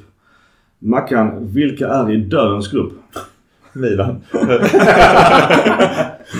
Ensamma. Eh, Paris, Dortmund, Milan och Newcastle. Det var väl i alla fall en av de svåraste grupperna vi kunde få. Kanske Vi- inte vi den fick ju- absolut svåraste. Vi skulle kunna få några svåra. Vi fick ju definitivt det svåraste laget i Pool 4, Newcastle. Ja, definitivt. Vi var nog det svåraste laget på i... i Pool tre. Pool tre. Jag har aldrig varit mer säker på att vi skulle få Newcastle än nu. För har ni tänkt på hur många gånger en, en stor spelare lämnar till en annan klubb och sen för, år, säsongen efter får de mötas i Champions Ja, League? det... Det är, Alltså, det är en nästan lottning, arrangerat. Det, är ju arrangerat. Och jag menar att Pulisic får komma hem till Dortmund. Ja, Donnarumma kommer till San Siro. Det är ju det mest spännande att se. Hur Ja. reagerar fansen? Kommer det vara något Mm. tifo som är någon... Hur många falska dollarsedlar får han Ja, på och- sig? Ja, Frågan är, kommer Milan ha något håntifo mot honom? För att... eh, Det är skjuta sig själv ja, man vill ju inte heller göra det. Känner jag väl, eller? Hur känner man kring det? Men man både vill och inte vill. Så Nej. kan man kan du stryka det. Alltså jag, jag känner någonstans så kommer det förr och senare bli en förfrågan att byta Mike mot dollar. Och... Men Mike Magnoff kom hem till Paris också. Ja, ja precis det. Jag eh, hoppas, hoppas att vi håller fanan högt. Eh, Och inte håller på och tramsar och hånar spelare som har valt att lämna. För det är, alltså, då sabbar man för, bara för sig själv. För Alltså, när, Tonali Donna, kommer ingen att säga. Nej, nej, nej, nej. nej. för när Det är ju riktiga Donnarumma, pengar. Det är ju ingen bossman ju. för när Donnarumma vill komma hem så ska han nu välkomnas med öppna armar om vi har plats.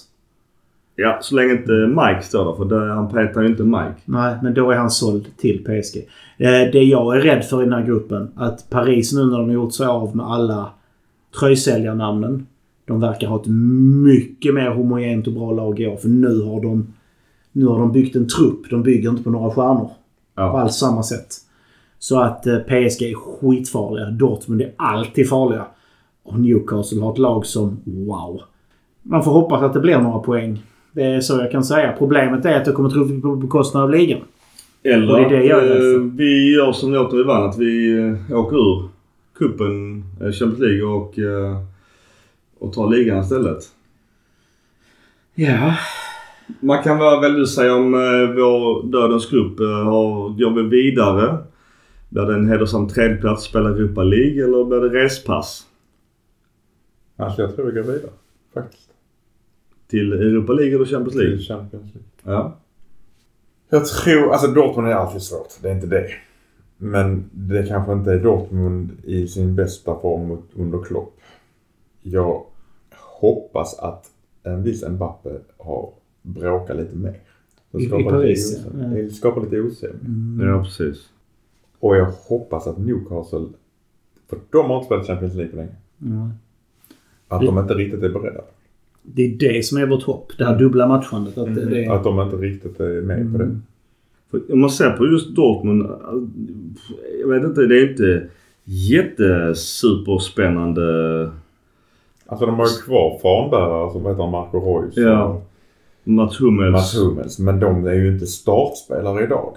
Nej, det, förstått det det är spännande. Det är han Mokoko ju. Han är anfallaren. Han är ju Mokoko är fan åka av kan jag säga. Han är snabb är. Men Brandt också ja. Emre Can. De har, ett, de har ett jäkligt bra lag. Det får vi inte komma Nej, ifrån. absolut. Jag säger det. De är ju inte lika bra som när de spelar Champions League-final. Nej, det var... Du menar 2012? Ja. Eh, nej, nej. det, Det är inte samma. Men de har, jag menar... De har Hummels fortfarande. Det, det är mycket rutin. Det är inte samma. Niklas Syl. Giovanni så- Rein. Alltså de har ett väldigt bra lag. Men det, du har helt rätt. Det är där vi har vår chans. Det är där vi har vår chans tror jag. De, Mm. Jag tror inte... Vid detta säger vi väl alla varje år om Paris och Champions League. De blir ju inte bättre i sin egen liga. Nej. Så de måste ju på något sätt kunna formtoppa bara till Champions League. Och det är inte alltid så lätt. Det är tufft. Det märkte vi också. Det är, jag tror vi går vidare. Jag säger inte emot. Jag, jag tror faktiskt att eh, Newcastle eh, inte... Jag tror de är sist i gruppen. Tror jag. Jag tror också att... Eh, jag tror vi går vidare efter... Jag tror Paris tar alla sex pengar mot oss. Men jag tror att eh, vi blir tvåa på något sätt. Alltså om vi ska gå vidare. Alltså, vi behöver nog... Vi behöver ta... Vi får inte förlora på hemmaplan. Och vi bör ta poäng borta mot Dortmund och eventuellt Newcastle. Om vi ser på våra andra kompisar. Grupp eh, C. Napoli, Real Madrid, Braga, Union Berlin. Jag har en gissning vilka som går vidare. Ja, det, jag tror också... det, det är ganska klart. Eh, grupp D har vi då Benfica, Inter då, Salzburg och Real Sociedad. Den känns Jag har också två Ja, gissningar. den känns också ganska klar. Grupp E har vi då Feyenoord, eh, Atletico Madrid, Lazio, Celtic. Den är lite tuffare ändå. Lite Ja, Lazio ska inte känna sig säkra där kan jag säga. Det tror jag absolut inte. Celtic blir väl slagpåsen. Men det är inte roligt att åka bortamatch mot Celtic. Nej, Celtic Park är tufft. 55 000. Feyenoord är ju bra. Bättre än vad man tror. De kissade ju på Ajax här nu i förra säsongen. Det känns som att Italien kommer nog i alla fall ha minst två lag vidare från gruppen. Kanske Mi- var- Mi- Mickes besvikelse i chatten när han insåg att Köpenhamn också var i samma grupp som Milan. Nej, samma pool. Samma pool som. Det var ju lite olika bilder kring det men eh, ja, Ja alltså, men det, det, var, det gjordes en sista justering på samma dag och då ändrades det på grund av koefficienter och uträkningar. I och för sig, däremot eh, var det många som hajade till att eh, Caldara är då med i Milans trupp. Vilket då inte Romero, Pellegrino och Benazer är. Benazer har ju Ja, skäl. förklarliga Ja. Det är jättegivet. Vi behöver ha... eh, Italienare. ja. Vi pratat om, eh, kommer inte ihåg när vi sa det sist, just inför. Två avsnitt sedan jag förklarade hur det funkar med homegrown. Ja, så då får man lyssna på det man är osäker på. För det var också lyssnarfrågor kring det så att eh, nu- man får gå tillbaks till det avsnittet. Eh, Och det var lite också där vi pratade om varför man sålde Gabia men det fanns ju en annan tanke kring det. Men Caldara är med. Eh, jag inte. bara utlänad. Exakt. Villarreal. Men eh, det ska bli intressant att se vad man egentligen annars gör med Caldara. Han känns som en eh, bonde på schackbrädan som man har med bara för att. Killen hade ju en sjuk potential han också. Sen så alla skador och allting har inte kommit igång. Regelbundet matchande kanske. Men vem på bekostnad av vem? Problemet är att han kan inte få det i Milan. Han kommer inte spela minuter med det. Nej. Och därför jag säger då återigen, han borde spela i primaveran för att kunna hitta någonting. För att kunna vara beredd att hoppa in i A-laget kort också säga det att eh, det blev ju lite eh, diskussioner om eh, Milans firande. Var det efter Roma i spelarbussen nu i dessa sociala mediatider. Där man sjöng lite hånande ramsor om, om Juventus. Eh, och det är så man har alltid gjort. Men nu lägger man upp videos hela tiden och eh, allting granskas. Jag, vet, jag tycker att det är lite tramsigt. Eh. De sjöng alltså och alla som inte hoppar i en Juventus puckelrygg. Ja, det är väl... Det, Till Var ska vi sova i natt? Melodi. ja. Om, om ni kommer ihåg den gamla Ja, ja. Slag. Hashtag kränkt. Ja, alltså det var, det var trams. Är Men, men, men, så i, men i och för sig om Juve, om Juve slutar fuska hela tiden så kanske ingen behöver sjunga sånt om Ja, det. är, men det, det finns ju betydligt värre grejer att ta hand om i Italien än det här. Ja, det var trams. Det var, Alltså, det var hand om den riktiga rasismen. Jag tror det handlar om att de har fått in en anmälan. Då måste han öppna upp och, gör, och kolla det. Men antagligen kommer det läggas ner. Jag kan någonstans tycka det är synd. Dels att visst att det läggs ut, det kan vara dumt. Det är därför att inte sånt här läggs ut innan, för det blir problem. Men min poäng är i det hela positiva. Och nu bortsett från vad han sjunger, tycker jag tycker det är ganska ballt. Jag tycker det är bara trams återigen. Men det är att man ser så att också på vissa spelare att det verkar vara en jävla sammanstrålad grupp. Det är det jag skulle försöka komma till som en, en liten en förtida eh, hit. Hit. Det är att det verkar ju vara glädje i truppen. Ja, Trots Adli att vi hoppar ju mest av alla ju. Ja, vi, spelare som inte ens har chansen att spela eh, tycker ändå att livet är gött. Ja. Och det handlar inte bara om att du kan köpa virkade mössor för 25 000 dollar. Nej, precis.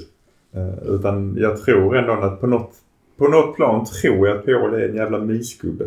Och får det till att bli Det är Bengan. Boys. Alla drar på samma håll fast Ja. de sitter, åt samma håll fast de sitter på bänken. Ja, Bengan Boys.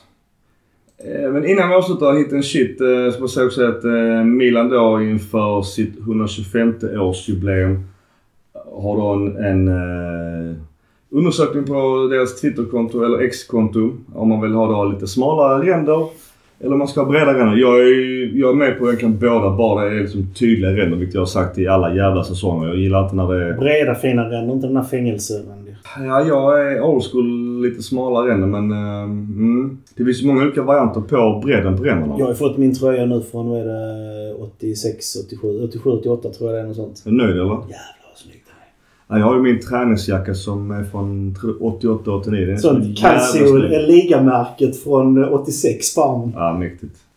In och rösta. Nästa omgång då, det är nu landslagsuppehåll. Vi får se hur det går för vårt Sverige. Jag är väl inte jättehoppfull på att vi når EM, tyvärr. Men därefter möter vi Inter i derby. De har slagit Monza med 2-0. De har slagit Cagliari med 2-0. 2-0. Och nu senast är de med Fiorentina med 4-0. Vad säger vi inför derbyt och att det är lite... Är det bra eller dåligt att det är ett landslagsuppehåll emellan? Jag tror, Jag tycker aldrig om landslagsfotboll. Nej. jag tror det är bra för oss. Jag tror vi eh, har en mer homogen trupp som tjänar på att kunna träna. De har väl fler på landslagsuppdrag också tror jag. Ingen aning. Ja, Ja, vi har nog rätt många på landslagsfotboll. Ja, det Ja, känns så. ja, Ja, ja. det Men, eh, nej men rent krasst, det spelar ingen roll. Det, det, det är derby. Det, vad det innebär. Och förstår man inte det så kanske man inte ska spela i de här klubbarna. Jag tror inte det lär, med tanke på den videon eh, om Juventus så lär det nog inte vara svårt att få ihop eh, någon eh, kämpaglöd i, i, i AC Milan. Nope. Det oroväckande är att de gör så mycket mål. Lautaro har ju verkligen kommit igång. Och Turam, och att vi inte fick honom. Nu gjorde ju Thuram också sitt första mål ja. Frågan är varför vi inte fick honom. Men sen å andra sidan, deras trebackslinje. Visst, Bastoni är bra. Men Vrej och Darmian, alltså det är inte Du jättespännande får, nu. du får räkna in DiMarco och Dumfries i den backlinjen också. Ja. De jobbar ju hårt här, ja. De har fembackslinje. Men eh, Fratesi har inte levererat jättemycket än så länge ska sägas. Han eh, har inte tagit en startplats än så länge ska sägas. Men ska vi göra en liten analys här så fördelen när de spelar den här uppställningen som de gör med egentligen bara tre rena mittfältare och med tanke på hur starka vi är, har varit mittfältsmässigt så har, har vi tur så innebär det att vi vinner den här mittfältsduellen. Och det kommer vara grunden till att kunna vinna. Jag tycker vi är fysiskt starkare i numera än vad de är. Ja, men titta både Hakan och Mkhitaryan är ju inga, inga kraftpaket. Ja, Barella är ju definitivt inte. Det är ju... Ja. Barella vinner Om ju du på tycker det är jobbigt med filmning. Ja, jag vet. Ja, Bar-. Barella är ju mer teknisk. Och en jävla filmare.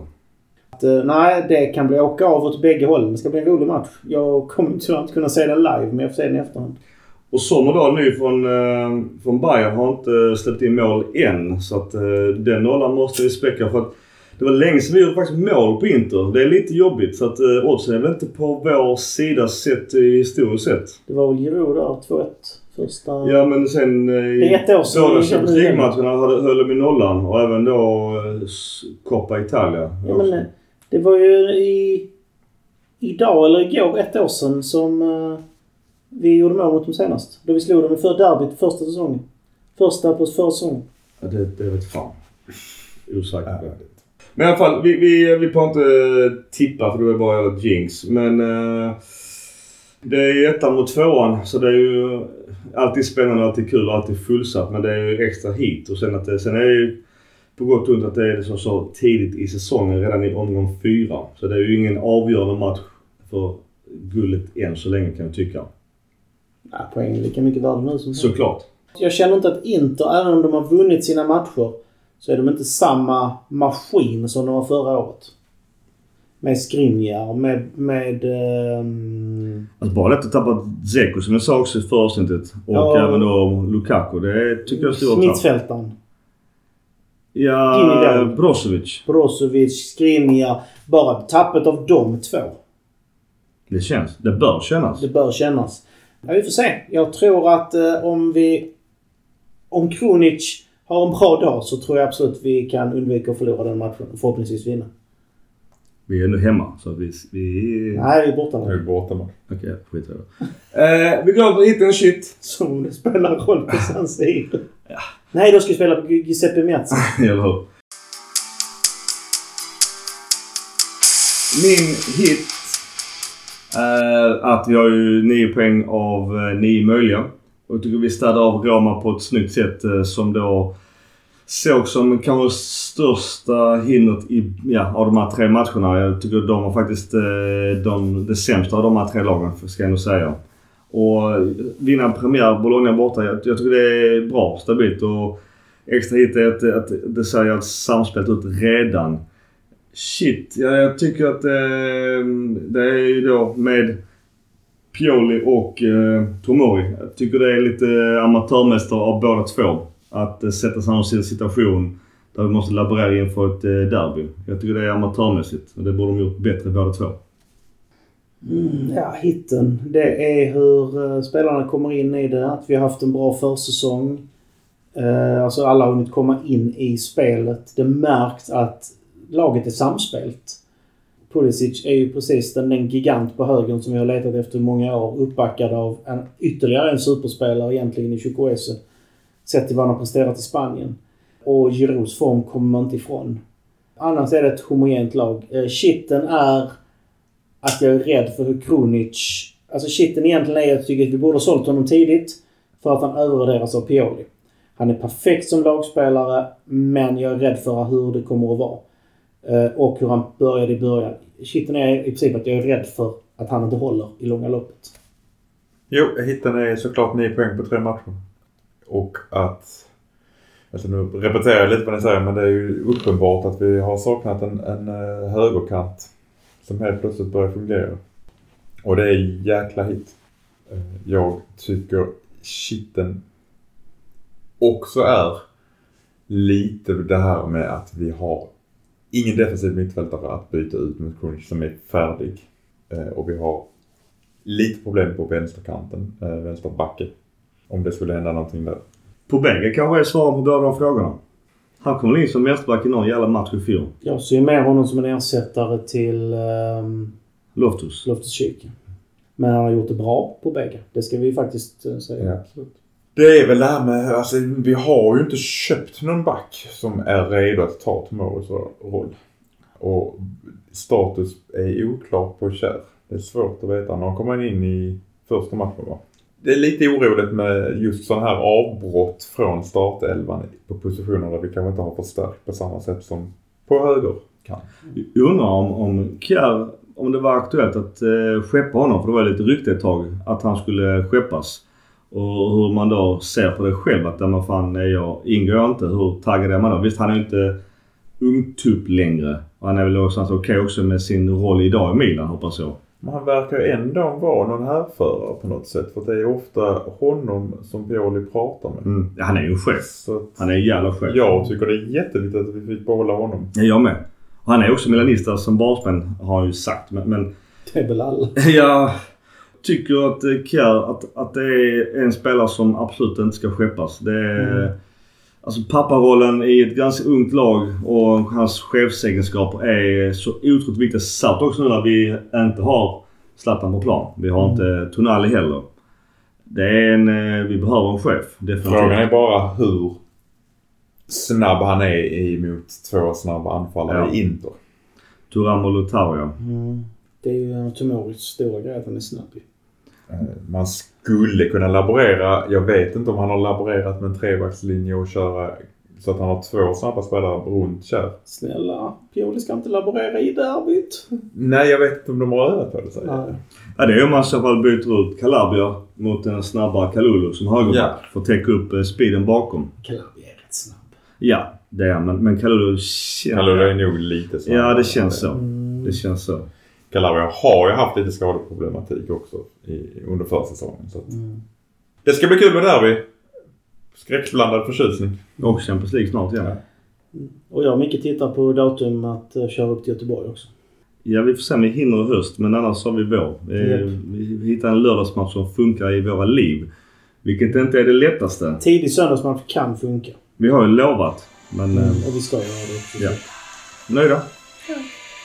Forza Milan! Forza Milan! Forza Milan.